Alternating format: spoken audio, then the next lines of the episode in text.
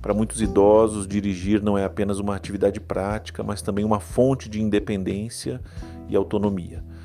A habilidade de dirigir permite-lhes manter a liberdade de ir e vir, visitar amigos e familiares, frequentar eventos sociais e manter um senso de controle sobre suas vidas. No entanto, com o avançar da idade, surgem preocupações sobre a capacidade de dirigir com segurança, levando a questionamentos sobre quando é o momento certo para parar. O ato de parar de dirigir pode ser uma decisão difícil para muitos idosos. Para alguns, pode representar uma perda de independência e um lembrete do avanço da idade.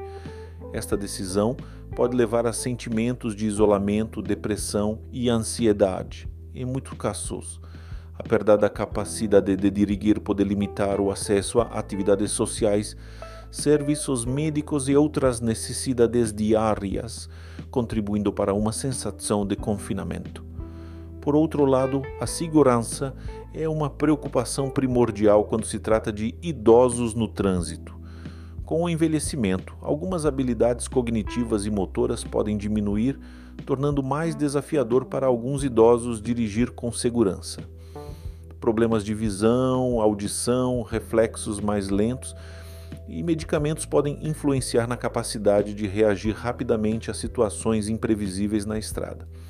A decisão de quando um idoso deve parar de dirigir deve ser baseada em uma avaliação objetiva de suas habilidades e não apenas em sua idade. Esta avaliação pode ser feita por profissionais de saúde, familiares ou por meio de testes práticos de direção. A abordagem deve ser feita com sensibilidade, considerando o impacto emocional que tal decisão pode ter no indivíduo é essencial equilibrar a necessidade de independência e autonomia dos idosos com a segurança deles e dos outros no trânsito.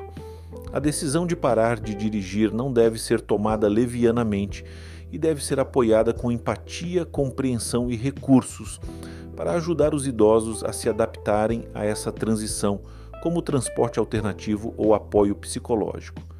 A segurança e o bem-estar dos idosos são primordiais mas é vital abordar essa transição com cuidado e compaixão.